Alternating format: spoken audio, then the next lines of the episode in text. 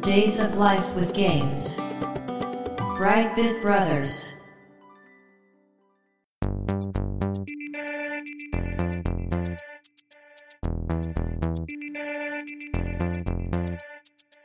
どうも、ワンピー川崎です。どうも、2P 長谷川です。この番組はかつてゲーム少年だったワンピー川崎と 2P 長谷川の2人がゲームにまつわる様々な話題で古きを訪ねて新しきを知る番組です。はい。ということで、ブライトビットブラザーズステージ125です。やっていきましょう。今回のテーマは、影の伝説。はい。ということでね、これもなんか前からやろうやろうって、うん長谷川さんが言ってた気がする。うーん。まあ、前回ね、うん。ドラゴンバスターで、あっちは洋風で剣を振り回す人なですけど。るほど、そういうことか。今回和風ですし、確かに。くしくも同じ1985年のあ、そうなんですか。タイトルということで、はい。確かにどっちも剣をこうぐるぐる回してた気がするな。そうで似す。てる似てる。回してなんぼな。確かに。 1985年の10月にアーケードゲームとして、台東からリリースされそうでたしたね。ゲームですね。和風のサイドビュー、スクロール、アクションゲーム。ね、横スクロールアクションゲームですね、一応ね。はい。 まあ、縦に行ったりもするんですが、ね基本的には横。ね、右にずっと進むやつね。そうですね。うん。で、ファミコンにも移植されてそうまですねあ、他にもいっぱい移植されてるんですけれども、僕は結構アーケードの方も、うん。当時じゃないんですけど、はい。い、じってたゲームで、ファミコンでもやっていたので、私もね、アーケードの印象もあるし、うんファミコンの印象もすごくあります。はいはいはい。うんうん。まあ、とにかくかっこよかった。そうですね。まあ、今回はね、長谷川さんがいろいろ調べてきてくれてるんで、はい。その辺の話聞かせてもらおうと思います。よろしくお願いします。よろしくお願いします。 Days of Life with Games. Brightbit Brothers. 概要は冒頭で言った通りなんですけれども、うん。ストーリーがですね、はい。まあこの時代のものはね、うん。合ってないようなものと思ったんですが、いやいや、影の伝説あるでしょう。はい。調べたらですね、影の伝説はそこそこありまして、うんまあちょっとまとめてきたんですけどぜ、ひぜひ。江戸時代末期、うん。魔界の国より蘇りし魔性の者が率いる軍団に城主の姫、霧姫がさらわれた。お上司の命を受け、数々の武芸者たちが姫の救出に向かうが帰る者はいなかった。うん。そんな時、ある若者が姫を救出すべく魔城へと走った。その若者とは伊賀の里の忍者、影である。うんということです、ね。なるほど。なんか、山田風太郎みたいそうです。もう本当にそう。なんですよ ね。そして、やはり姫はさらわれると。そうです。やっぱそうですよね。うん。で、もうね、皆さんご存知だと思いますけど、忍者。忍者ものですよね。うん、そうなんですよ。で、忍者って、うん。僕は大きく分けて二つのデザインがあると思っていてですね。うん。普通のうん。まあ、服部半蔵とかでよく描かれる頭巾をかぶっている、うん。もう全身黒とか混んで、はい。まあ、肌があんまり見えないうん。タイプの忍者と、うん。白戸三平先生が描いたカムイ系のはい。結構こう、素肌が出ててう、んうんポニーテールじゃないですけど、うん。うんまあ、後ろで髪を結んでて、逆手で剣を持つタイプうん。うん。の二つがいると思ってるんですけど、はい。この主人公は後者ですね。なるほど白戸三平系の忍者で、わかりやすい。うん。これもすごいかっこよかったんですよ。わかりやすすいんかなこれ知らない人には伝わらないと思うんえ、ですけそうどで。すか。 私はわかりますけど。 うん。いや、でも結構忍者ってそのどっちかじゃないですか。まあまあ確かにね。大体デザインって。だからそれだけこう、平戸三平のカムイ伝系のデザインってすごい当時、新鮮だったんだと思うんですよまあまあ、そう、当時はね、だから今の多分人たちからすると、そこにやっぱナルト系っていうのが入ってきまああ、そうすかよ。そう忍者。か。もう今の海外の忍者って言ったらナルトらしいですから。 なるほど、そうなんだ。そうなんですよあ。ーもう黒い頭巾なんて被ってないですよ。 うん。まあだから我々の世代で言うと、やはりその二大作品だと思います。そ確うかでにすね。うんはい。まあ、そんな影が主人公なんですけど、うんお話はさっき話した通り簡単で、まあとにかく姫を助けに行けばいいまあと。悪者がいると。はい。うん。で、そいつらの城に潜入して姫助けるっていう、なるほど。すごく簡単なお話ですが、システムはサイドビューのアクションゲームです。この頃ね、一番多くあったんじゃないかなと思われる横画面でうん、アクションで主人公を動かして敵を倒していくと。はいはい。で、敵に触ってもこのゲームミスにならないです。あ、そうでしたっけ、はいへえ、あ、そうかそうか。はい。敵の振るってくる刀、そうか。もしくは投げてきた手裏剣、あと炎を吹く人もいるんで、まあそういういわゆる攻撃に当たらない限りはそうか。大丈夫なんですが、うん当たったらうん。一撃でミスになります。そうですね。うん。あの、落下死するんですよね。 そうジャンプ中だと落下してパタッと倒れる。あれが衝撃的だったんですよ、なん か。うん。その場じゃなくて、ちゃんとこう、落ちて。ああ、そうかそうかそうか。うん。そう。で、タララーンっていう、こう死んだ音が、ね、 そうそうそうそうそう。また独特でね。あの、和風のね、音楽がね。うんやられたっていう感じがすごく強いんですよね。そうか、いや、今言われて気づいたんですけど、敵と交差するっていう瞬間があった気がしてて、あります。それ、そうか、敵に当たり判定ないからか。いや、いいですよね。あの、やっぱ忍者っぽい演出ですよね、あの、交差するっそて。うなんですよ。うんね。先に言っちゃうと、もう、このゲームの良さ、とにもかくにも忍者っぽいことです。そうですよねう。ん。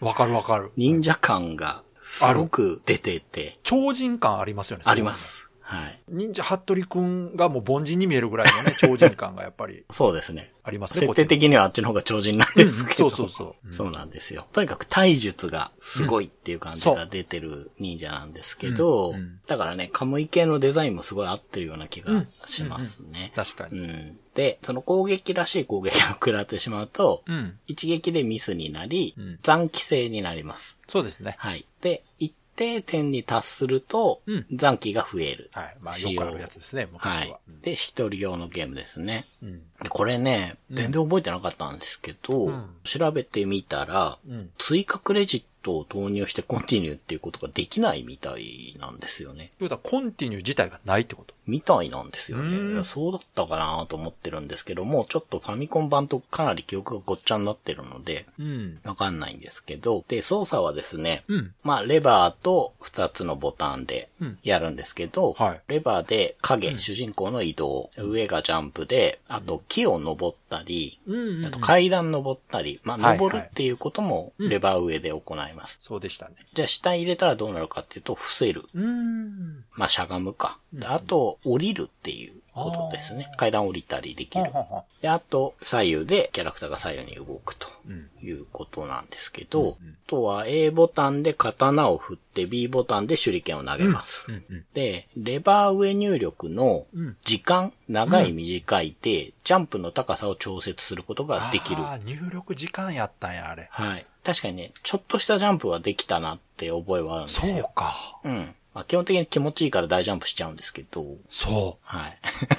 う。いや、本当もうそのイメージ。うん。影の伝説は。スーパーマリオ全で、ジャンプが気持ちいいゲームを募ったら多分影電話出てくると思うんでいすけど。や、それは間違いなく入るでしょう、すそっりゃ。ごいジャンプが気持ちいいんですよ、いこや、のもうゲームは正直。、ジャンプっていう概念超えてましたからね。うん。もう飛んでるっていうレベルですよ、あれはう。んうんうん。でもそこがすごい良かったよ。そうなんですよ。あれがまあ気持ちいいのと、あとですね、A ボタンの刀を振るっていうのも、うんうん。このゲームのいいところで、さっきうんうん川崎さんが言った敵と交錯するっていううんことがあるんですけど、うん敵が刀を振っていて、うんこっちも刀を振ってると、三日月状のエフェクトが出て、そうダメージ受けないんですよ。あれがね、うん。あれ見ただけで、これを作った人たちが何を表現したかったかが伝わってきましたよ。伝わります。 うん。はい。 めっちゃかっこいいですよ、あれ。そうです。漫画で言ったら、まあ、3コマぐらい。ね。相手が駆け出す、自分が駆け出す、相手が後ろにいる、自分が前にいる、みたいなね。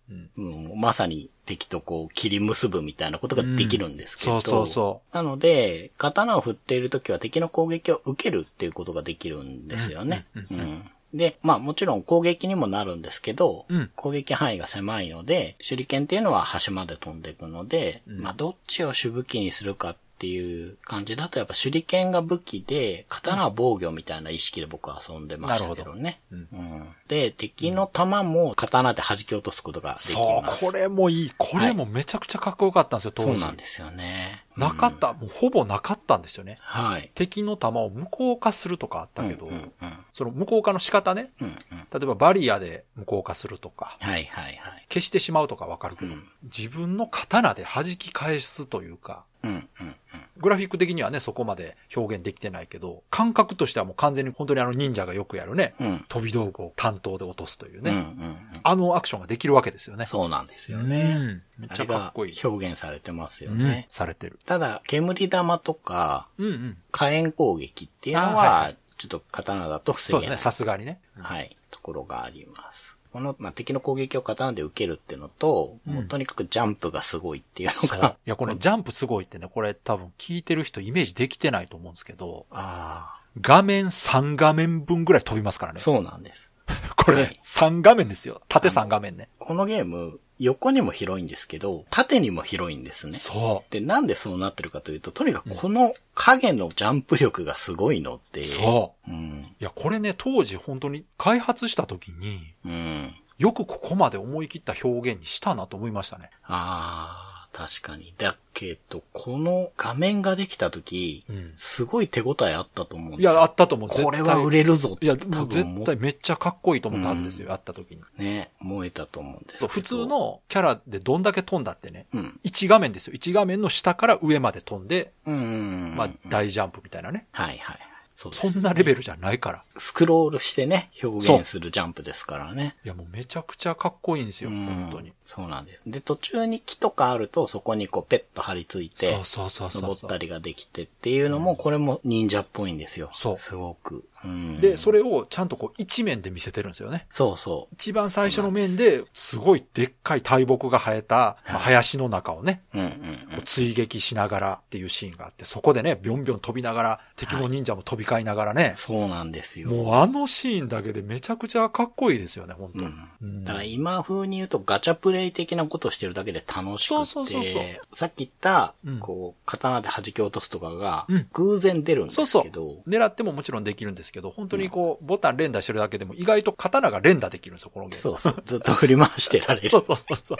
普通のね、刀みたいに上から下に振って一回じゃなくて、うんこう腕を回す感じうんうん担当を逆手に構えて、それをこう、ぐるぐる回してる感じなのかな、あれ、多分。そうですね。うん。いかにもこう忍者のねうんうん、刀の振り方ですけど、それをどんな状態でもできるというか、その、ジャンプ中何回でもできるんですよ、繰りそう返しそう、ジャンプ中でもできるし、走っててもできる。うんう。んこれこれ。うん、そうなんですよねあ。ーで、それを確かに川崎さんが言うように、最初の面でもう見せてくるそうっていう作りは確かにうまいですね。見せ場をね、最初に持ってきて。うんうんうんそうなんです。じゃあ、そのままステージの話をしていくと、最初が今、川崎さんが言ったように森です。木がいっぱい森ならね。うん。生えてる森。次がですね、抜け穴と呼ばれるところで、ほうほ遊んでる人的には多分抜け穴の意識はないんですけど、なぜなら、下に水路があって、あーの奥が壁みたいなところなんですよ。あれ抜け穴なんでう。あす。、なるほどね。はい。だかそういうことらか、水に潜れるんですよね、この面はね。あ、潜れるって言っても、こう、スーパーマリオとかの水中を移動するような表現ではないんですけど、頭だけね、影が水から顔出してみたいなこといや、が忍者ですからね。はい。できる面が抜け穴。次が城壁。これもう敵の城に潜入したんで、うそうそ。この面はですね、とにかく上に上がっていうく。そうそうそうそでここもすごい影の伝説の気持ちいい面の一つう。ないんですよ、ね。や、わかるわかる。うん。やっぱ忍者といえばこう、お城で戦うっていうのもありますよね、イメージとしてはなんかね。そうなんです。敵がいっぱい出てくる中、うん。とにかく上へ上へ行って、うんうん城壁を越えて、城の部分まで侵入すれば、この面はクリアになるんですけど、うんはいだから都合7、8回大ジャンプ、そんなにいらないかな、すれば、もうクリアしちゃうようなすごく短い面ではあるんですが、うんうん。その、ジャンプがね、このゲームなんて表現すればいいかな、バックジャンプみたいなのができるんですよ。自分はうん、右を向いてるはけいど、はい。なるほど。左側に飛ぶみたいな。うんうんうんうん背面側に飛ぶってできいるうでこきとるがこのゲームできて、これがまたかっこいいんですよ。うん確かにそうやすっごい忍者っぽいんですよ、これが。確かにね、これまでのアクションゲームってその進行方向にキャラが向きますから。そうそうそうそうう。ん、確かにそうやわ。これがね、この上壁面でこれがよく出るんで、ああ、なるほど、なるほこのど。面気持ちいいなって当時思ってたのを覚えてますね。なるほどな。で、次が城内ですね。城に入れて、うんここは、まあ、廊下があって、端っこに行くと階段があるので、うん。最初右から始まって左の階段登ってっていう感じで、ジグザグで上に上がる。はいはい、そうやった、そうやった。はい。うんってなります。で、4回か3回ぐらい登っていくと、うん。大きな柱に姫が縛られているの で、姫のとこに行って刀を振るとですね、うん。縛ってる綱を切ったってことになって、助けることができます。うん。で、助けたら、もうこの面はクリアで、うん。屋根の上、天守閣っていうのかな、うん。登って、シャチホコがあるんですけど、はい。そこから飛び降りて、はいはい。姫を助けたぞってことになるんですけど、うんこの時に専用の BGM が鳴るんですが、ああ、そそう、これがまたかっこいいんでう。すよ。へえ。はい。っていうので、うん森、抜け穴、城壁、城内っていうので終わりかと思うと、うん。助けた姫が、うん。またさらわれます。なんだと城から飛び降りて、森を抜けてね、走っていこうとするとうんうん、後ろから来た、うん。ファミコン版だと忍者だったけど、アーケードだと何だったかな。に、まあとにかく敵にですねうんうん、姫だけ連れて逃げられちゃうんですよ。うんうん。で、その後に、そのまま対決面っていうものになります。ほう、あ、そうでしたっけはい。。ここでボスと対決になります。ね、ボス出てないですもんね、だってねはい。っ。ていう作りなんですよね。なでるほどこの作りもなんかね、ドラマチック。普通ボス倒してからそう、姫じゃないですか。ね、独特ですよね、確かうに。ん。うん。これもいいなーって思うんですよね。確かに面白い当です時ねはあんまり分かってなかったけど、うん改めてね、うんうんこう、調べ直してみると、あこれ演出として面白いことをやっているぞと思ったんですけど、うんうんそうなんですよね。で、この12345うんうん。のエリア一つをうん。うん。一章と呼ぶんですね、このゲームは。ああ、なるほど。はい。で、まず、青葉の章っていうものから始まります。うん。だから一回助けてまたさらわれて、うんで、ボスと戦って倒すと、うん今度、紅葉の章、要は季節が秋になるんですよね。ああ、そういうこと。はい。で、また助けてさらわれてってやる と、今度雪の章、なるほどね。はい。色替えで雪が降ってる状そっ態か、そっか。ああ、なるほど。白くなって、で、この全3章で一つの面という考え方らしいえで、す。三章なんや。はい。四季やから四章じゃないんや。そうなんですよ。不な思ん議やですよ日ね。本やから和風で四季を入れてくるんかと思ったら、うん。三つか。三つなんですよ。なんでこうなってんのかわかんないんですけあれど。かな、あの、雪とか以外にこう、春夏秋冬の表現が難しかったのかな。ああ、そうかもしれないですねう、んうんで、この脱出シーン直後に発生する対決面で戦う相手っていうのが、はい。最初がね、お坊さん、火を吹く、ああ、うんうんうん。名前が確かあって、妖坊だっけな妖怪のようにお坊さんの棒を。あれでしたっけあの、尺状を持って、そうそうそう。傘被ってる。。そうそうそうそううん小無双的なのかな、で、そうそうまあ、ねお坊さんですね、火ブーって吹く。いや、でも、はいあれもなんかいかにも忍者の敵って感じしますよそうね。なんですよ。うんはい。わかる。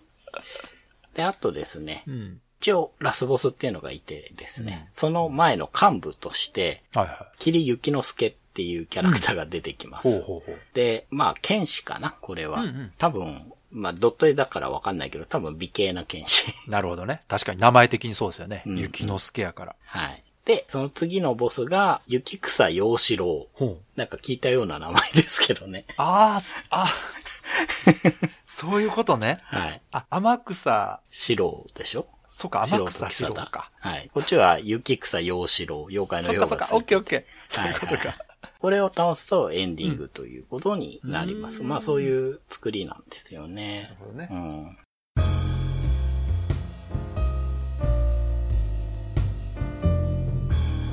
Brightbit Brothers.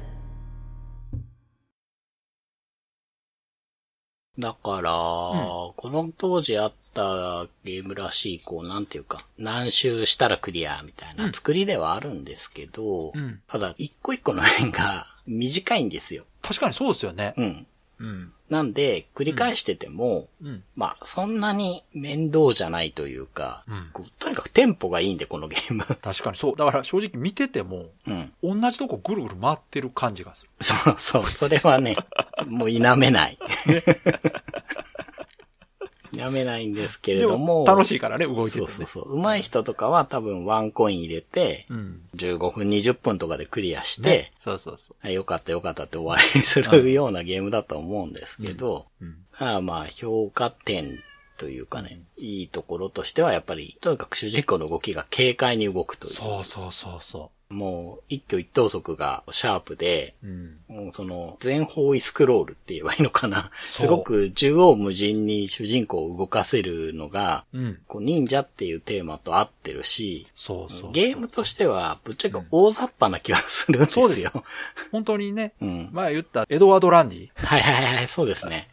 確かに近い。あれをもっとシンプルにした感じかわかる。うんなんでやられたのかいまいち釈然としないのは、ランディも一緒なな。ので、うんうんうんこのゲームも出会い頭に攻撃とか食らっちゃうと、うんパタッと倒れるので、でもね、その、意図した演出かどうかわからないですけど、うん。始まった画面って、すごいあっさりした背景と、はいはいまはあ、い。ちっちゃいキャラがポツンと立ってるだけなわけですよ。はいはい。で、ああ、まあ、こういう横スクロールのゲームなんかなと思って、こう進みながら、ジャンプした瞬間にこのゲームがわかるんですよね。そうなんですよね。ね。その通りだと思います。なんじゃこりゃってなるんですよね。で、その高いジャンプとう、ん。浮遊感というか対空間そうそうそうそうそう。がいいんですよ。この対空間が当時の他のゲームにはなかったもなのいないだと思うんですだよっね。て、、まず、あんだけのジャンプ力がないから。うんうん。対空感を表現するほどのジャンプ力を持ったキャラはいなかったんで。うん。で、まあ当然ながらシューティングで飛行してるっていうのともう全然また違いますしね、ああ、そうですね。あくまでも跳躍なんんですよね。そうです、そうです。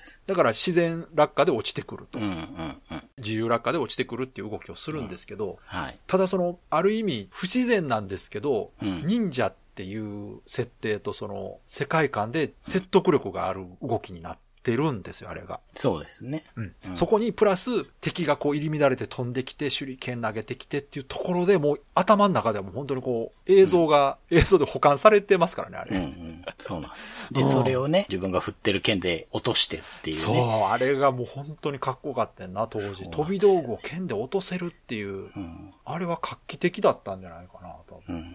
あと、僕が改めてうんうん。いいなって思ったのが、うんまあそれだけのジャンプに対して、このゲーム落下死っていうものがないんですよね。そうですね。だからこう、崖みたいなのがあって、そはいはこいに落ちたら死亡ですみたいなこと、このゲームないので、まあそりゃそうですよね。あんだけ飛べんのにね。そうなんです。あだから、うん恐れずジャンプできるんですよ。確かにね。うん。うん。この独特の対空間を持ったジャンプっていうのをすごくこう楽しませてくれる面作りをしてあってあー、途中で言った城壁とかが特にそうだと思うんですけど、うんある意味だからあれですよね。スーパーマリオに通ずるものがありますね。ありますね。あれもそのジャンプをメインではい。考えられたゲームですけど、はい。よりそこをこう誇張したというかね。うん。うんそうなんですよね。うん、で、はいステージが短いのも、うんこう全体的なテンポの良さにつながってるので、うんそこも多分爽快感というかそうですねそういうものになっていたんじゃないかなと思いますね。あとはその、多分ですけど、 うん。ジャンプする上の部分の容量を削ったら多分ステージもっと長くできたと思う。あー確かに確かに。うん。あれそうですね容量やと思うんですね。あー画確かに面全体容量で考えたときに、うん、うん。横に。につなげた分を上に積んだがために、うんステージ短くなってるんだと思うんですよ。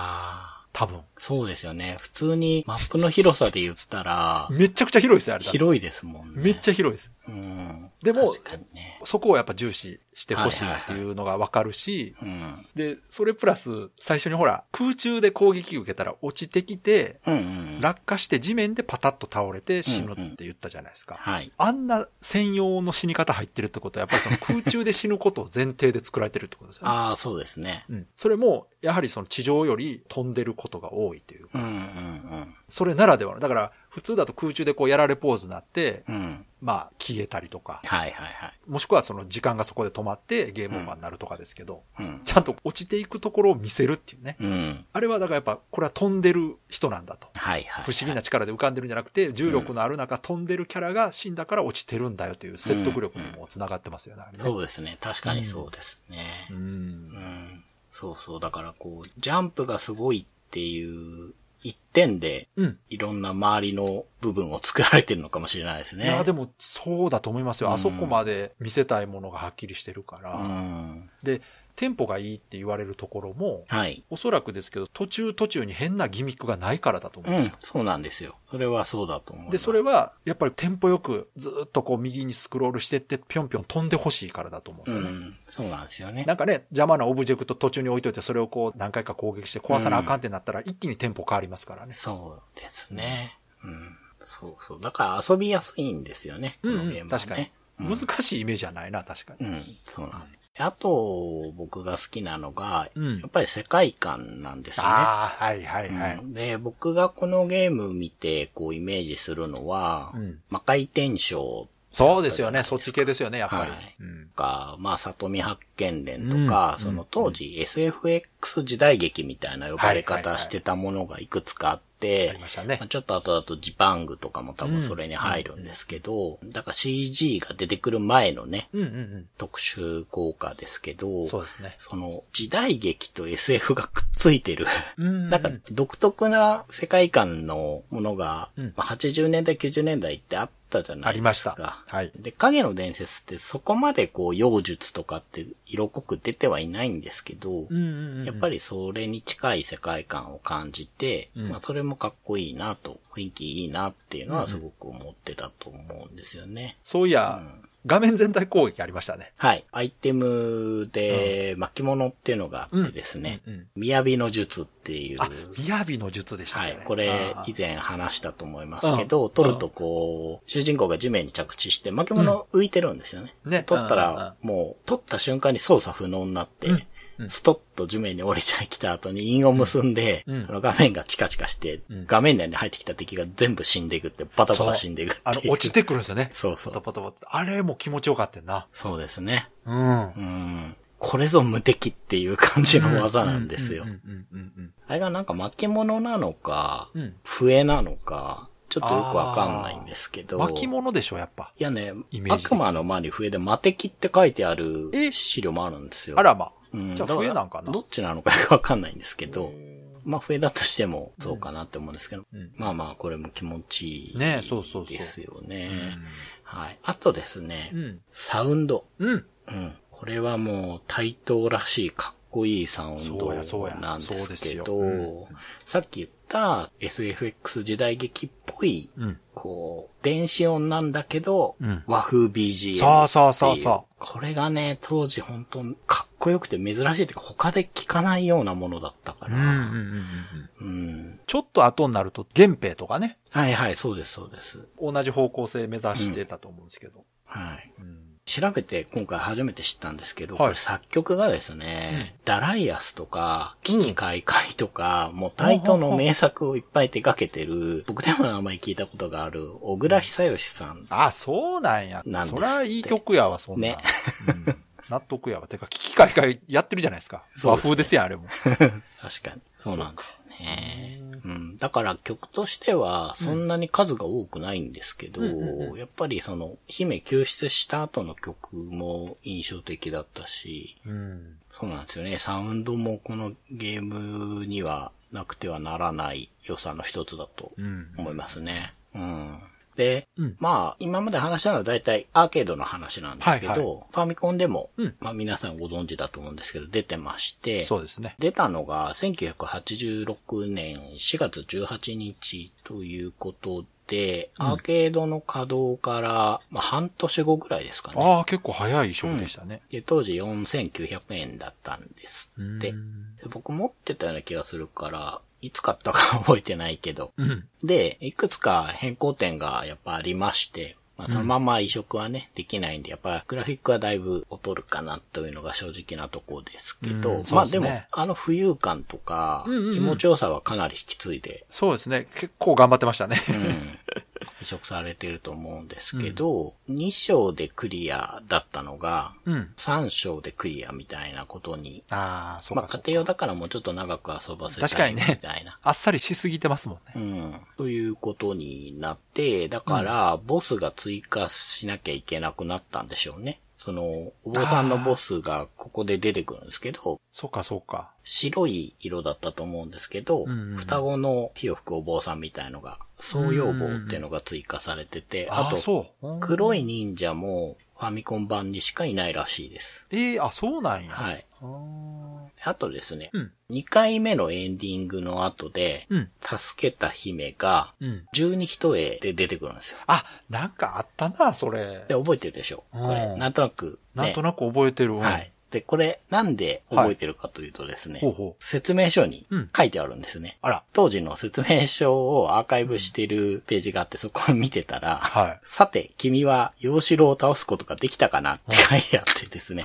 まあ、要は、2回クリアしてうん、霧姫の、その12人への画面写真をうん撮影して、うん。まあ、応募用紙に記入して、あーそれと一緒に送ってくれたら、はいはい。抽選でプレゼントあげるよっていうあーキャンペーンをやってたんですよ。よくありましたね、昔うんそういうのね。そうそうそう。うん。で、いろんなもんがもらえたんですけど、うん大当たりが、うん。おしゃべり霧姫っていうえおもちゃで、何それえ これ今回僕も初めて知ったんですけど、霧あの姫喋んの当然周りで持ってた人はいないんですが、これね、うん。昔、笑い袋っておもちゃあったあったあったじゃないですか。あった。うん。あれを開発製造してた会社が、うん。なんか持ち込んだのかな、営業え、で。すごい。なんかで、うん。まあ、作ったもので、霧姫のぬいぐるみのお腹のとこを押すと、うん。 3パターンぐらい喋るんですよ。え、すごいじゃないですか。はい。え、それ持ってる人、 めっちゃレアなんじゃないそれ。ちょっとね、下世話なんですけど、うんオークションでうん確認したら、 うん。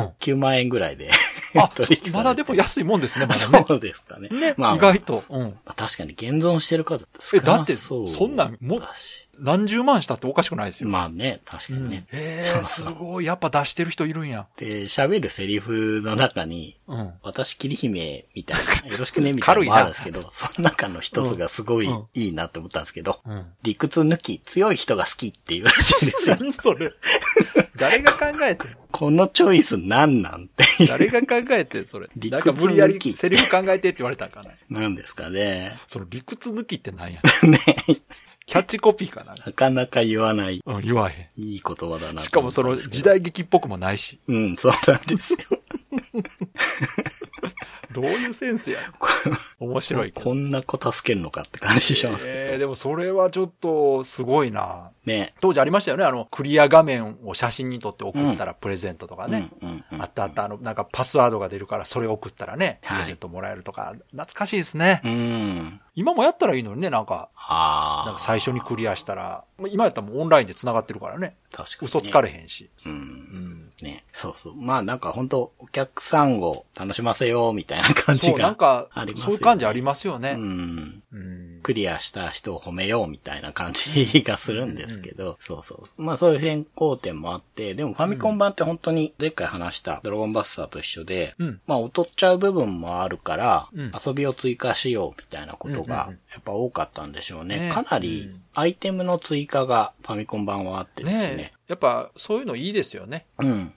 画面の上の方を、うん。顔に足が2本ついたようなやつがとことこ移動していくのを覚えてないですかえー、あなんかあったかな隠しキャラみたいなやつそう。うん。右から出てきて左に行くのか逆かな。まあ、とにかく画面上を移動していくから、うん。捕まえると、うん。まあ、効果が出るんですけど、うん。点丸っていうのが、うん。色が白で、取ると1万点。うん。あと、術丸っていうのがいて、うんこれ赤いんですけど、これ取ると、分身の術とか、アシュラの術っていう発泡手裏剣みたいなやつ。あ、あったあった。はい。分身と発泡手裏剣は、まあ、アシュラか、は、あの、ファミコンにしかないんです。ええあ、そう、うんあ、そうか。アーケードではないか、確かに。はい。で、あと、そう丸、お坊さんのそうですね。うんうん。は、青い色のキャラで、うんうん。うん。、残機が増える、一機増えるっていううんこの3種類のうんなんとか丸っていうのが移動してくるのと、あとそれとは別に水晶玉ってアイテムがあって、うん。で、これ取ると2段階まで性能強化されるんですね。ああ、そう。え、めっちゃファミコン版の方が豪華になってますそうね。なんですよ。だから、すごいな。確か1回取ると赤い着物から緑になるんです。うんうんうん。で、もう1回取ると黄色になるんですよ。ああ、そでね、緑になった段階で手裏剣が大きくなるう。うん。はず。で、うんうん。黄色になると足がすごい速くなるんですよ。ええあ、そう。うん。そうか。覚えてないなで、なんか一発食らっても平気になるんじゃなかったかな。えー全然違うゲームになってますやん。そうなんですよ。かなり変わってて、うんだから見た目はやっぱりアーケードの方がかっこいいんですけど、確かにうんどうしたってそこはしょうがないんですけど、うんやっぱその緑になって発方手裏剣をでかい手裏剣でやるとかいう楽しさはやっぱりファミコン版にすごいあって、いや、確かにね、ファミコン版人気あったイメージありますよ。うん当時。面白かった。影の伝説もなんか、誰の家行ってもあったような気がすあるけど。そういうタイプですよね。うん。本当に。なんかううんそうそうそうそう。うん。なんか、このパッケージのイラストの影って、顎が割れてて、なんかイメージと違うなそうーそうっそてう毎回思ってましたけど。わかる。もっとこう、男前なんちゃうのそう、僕の中だともうカムイだから、そうですよね。なんかバタ臭いなって思ってましたけ ど。まあでも、もう本当にいろんな人が持ってる面白いうん。ゲームでしたね。そうですね。うーんで、まあ、こんだけのゲームだと続編があるのかっていうことなんですけど、あら、そういえば。うん。 2008年3月13日にうん。 DS で、え回 答から、マジではい。影の伝説、ザ・レジェンド・オブ・影2えっていうのが全然知らんわ。出ております。はこれは、そこそこプレミアだったと思うんですあ。やが、っぱり、いや、全然知らないですよ。数がないし、多分、でしょうね回答がなくなる頃じゃないかなとそ思っか。うん末で。期か。はい。で、あの、これ、リメイクみたいな感じなんですよ。うーん。基本的には一緒なんですけど、うんうんやっぱりあの、昔のままだと間が持たないかまら、あ確かにね。いろいろ追加があって、うんまあ、演出とかアクションとか強化してて、一番の違いはですね、主人公がもう一人いると。へえ。影以外に、くのいちの千歳っていうキャラがいるんですやよっ。ぱね、女キャラ追加しないとね、そやうっぱりね、くのいちね。でね、影のね、デザインも変わったんですけど、うん。僕は このデザインがすごい好きじゃないので、うんうん遊ぶときは千歳でやるんですけど、なるほどなんかね、うん。うん。肩に鎧つけてて、あ下は袴なんだけど、なぜかあ。うん。上だけ裸っていう。なんでそう なるかなみたいな。だいぶこう、アメリカンな感じになっちゃうね。なんか無理して露出しなくてもいいのねえにみたいな感じの服なんですよ。それだったら昔の、やっぱカムイみたいな方がかっこいいんじゃないって抜けち人ょっと的なこ方う、が。中二感ある忍者になっちゃった。そうそうそうそう、中二感出ちゃったんで すよ。まあでもこれ結構良作だと思います、僕はね。うんうんうんはい。で、僕が好きだったのが、うん。これじゃない、まあ、続編みたいなものがありまして、ほファミコンで出ている、う。うん。不動明王伝って知ってますか知ってますよ。あれって、うん。影の伝説のシステムなんですよ、基本。あ、やっぱりなんか似てますよね。そう。あれ対等だし。あ、そう。ほんまや、あれ、影の伝説の続編やわ、あれ。確かにそうなんですよ。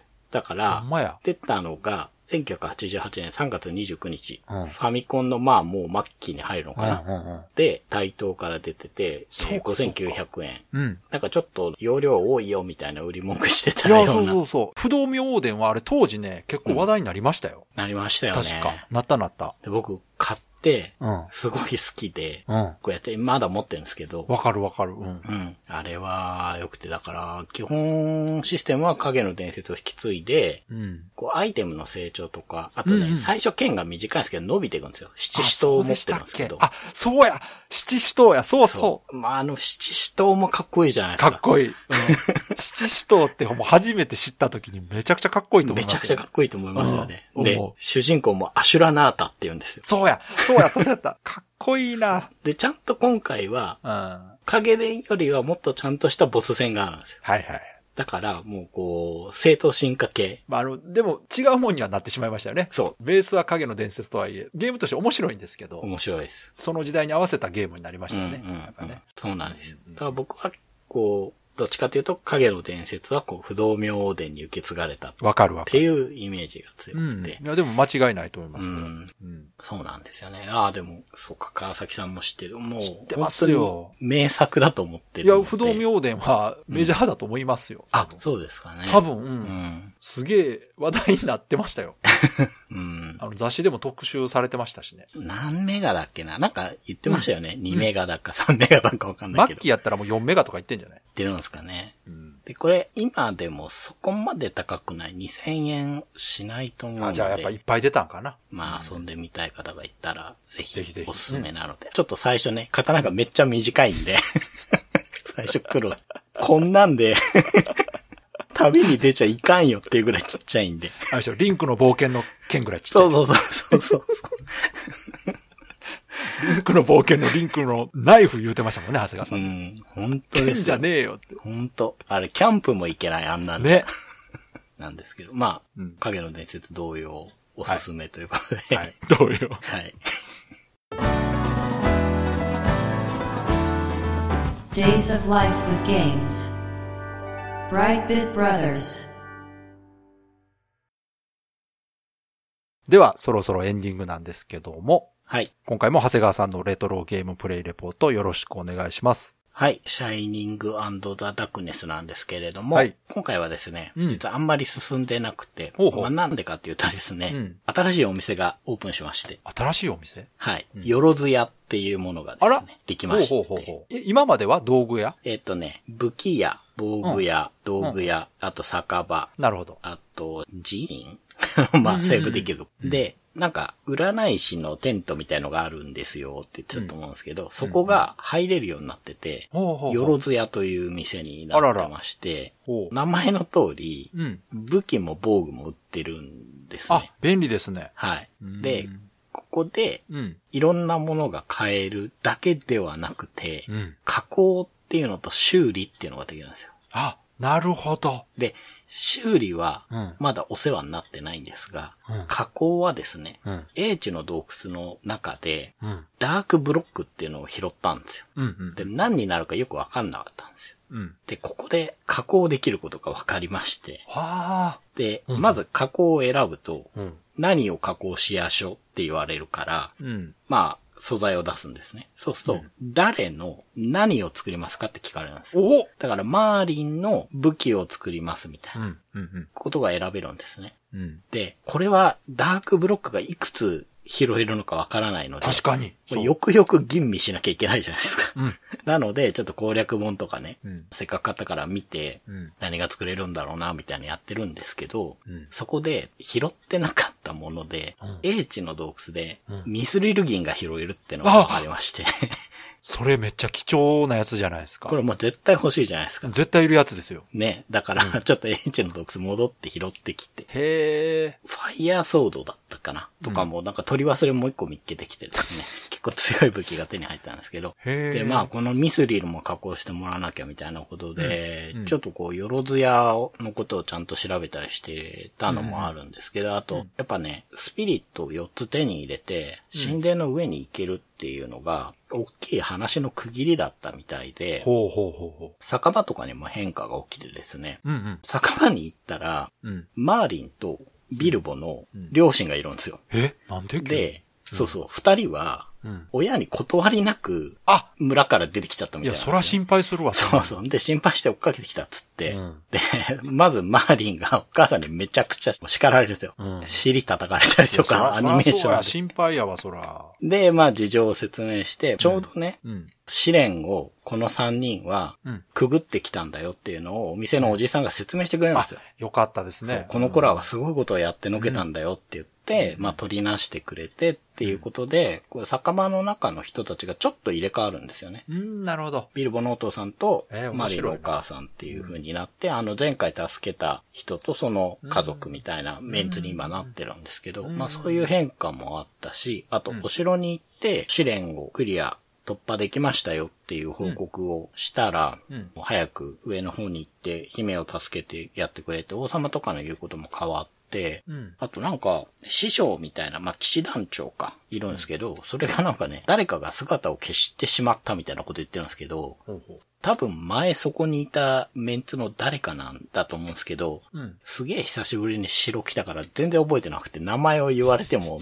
なんか全然ピンとこなくて、これがなんか、実は内通者でしたみたいなことだったら困るなって思いながら確かにね。話を聞いてたんですけど、うん。まあそんな感じで、少し神殿の2階も行ってみてはいるんですけど、うん。そのよろず屋でうん。加工も頼んでみたんですよ、もうん。う。で、出来上がったら渡しますみたいなこと言ってるんで、ほうん。う。あ、なんかのフラグがじゃああるんや。そうそうそうそう、よくわかんな、まあ何回か男女行ってきたらいいのかわかんないですけど、あの、ドラクエの水の羽衣。。そうそう。長谷川さんの好きなやつねそうそうそう、あれみたいあ の、おじいさんだなってになんか看病してとか。そうそうそう。旗織り機をね、手に入れたりとか、うん雨露の糸とか、まあそうそう。ワクワクしますよね。その後で来たら強いのできてるよみたいなの。 いや、でもそのフラグの立て方わからなかったらいつまでもできひんとかあるんじゃないですか。そう、そう、それこそ、 水の羽衣の時ですよ。そうそうそうそう。そ僕れそれ。ねのあのアイテムいっぱいだからいつまで経ってもくれないっていう。え。いやでも、その大きな変化っていうのは何かしらこう次のステップへのフラグが立ったってことですよね。そうですね。だから、これからは、とにかく神殿を上に上に行けるようにしていくこなるほとどになるみたいですね。ああ、じゃあうん結構まだ続きそうですね。そうですね。今2階を探索してて、うんそこまで敵がガッと強くなったことはないんですけど、まあ、多分僕がその、 英知の洞窟に何回も行ったり来たりそしうかてそうるか、、からレベル上がってるから。はい、強くなっちゃったんだと思うんですけど、武器とかも結構いいのを拾ったうんうんり、うん。持たせたりしてるんで、えっていう感じですえね。いやーいいじゃないですかいや。なんかこう大きな変化が訪れて、そうですね。これから何が起こるのかなとう。ん。うん。いろいろやってきて思うのは、うんやっぱこのゲーム操作性がかなりいい部類に入るんだと思います。ほうほうほダブルダンジョンアウトライブの時も話したんですけど、 やっぱダンジョンがぬるぬる動くのってうん当時貴重だったじゃないですう。か。そうですね。それだけで。うんなんかそう結そう構ダンジョンってこう、もっさりもっそさうり。そうそうそう。あの、ガコッガコッって。そうそうそう そう。で、シャイニングダークネスもかなりスムーズに動くんですよ。う。うんん、それはやっぱりすごいことで、うんうん。だからその分ワールドマップとか犠牲になってるんでしょうけど、うん。まあ遊びやすいっていうのはやっぱアドバンテージだなと思いますね。ぬるぬるね、男女を動かす走りは、うんセガのはずですからね。ああ、そうファンかタ。ジースターが、そうですよね。めちゃくちゃ最初にダンジョン動いてても衝撃でしたから、確かに確かに。そうか。何この滑らかなスクロールって思いましたから。ううんん。なるほどね。じゃあ、これからうん何が起こるのか、うん。新しい仲間増えるのか、うんうんうん。わからないですが、ちょっと楽しみにはい。したいと思います。では、いつもの告知をお願いします。はい。ブライトビットブラザーズでは番組に対するご意見、ご感想、あなたのゲームの思い出やゲームにまつわるエピソードなどお便りお待ちしています。ホームページ右側のメールフォームや番組のツイッターアカウントへの DM などでお送りください。ツイートの場合は、ハッシュタグ BB ブロス。BB がアルファベットでブロスがカタカナをつけていただけると見つけやすくて助かります。よかったら番組ツイッターアカウントフォローしてください。よろしくお願いします。よろしくお願いします。ということで、今回は影の伝説でした。はい。こちらもね80年代のゲームですが昔のゲームってねやっぱ最近プレステのゲームとかを紹介してたから余計に感じるんですがう説明すること少ないですねん。うん。あのゲームシステムとかねはい。ストーリーとかその分思い出の部分がすごく強いですねはい。そうですね。そこで時間食うから短くなるかなと思ったら意外とねうん。思ったよりはこう話が盛り上がってるなという感じはするんですが、まあ、しばらくねこの80年代ファミコンもしくはアーケードねはい。のタイトルを紹介していきたいと思いますのでまたね皆さんの方でも、まあ、リクエストとかうん。